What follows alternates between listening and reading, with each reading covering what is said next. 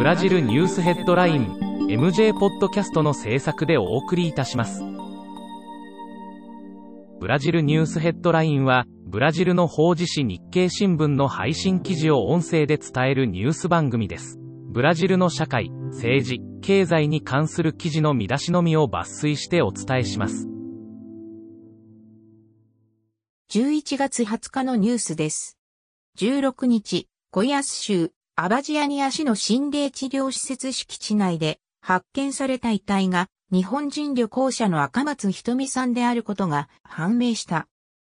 17日、ボルソナロ大統領はオンラインブリックス会議で森林伐採問題でブラジルを非難しながら裏で違法伐採木材を購入している国のリストを近日中に公表すると発言し、欧州諸国を強く牽制した。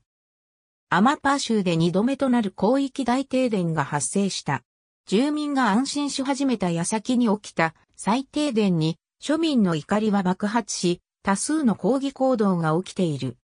19日、中国製ワクチンコロナバックの初回接種分12万個がサンパウロ州に到着した。コロナワクチン実用化への動きがブラジルを舞台に活発化している。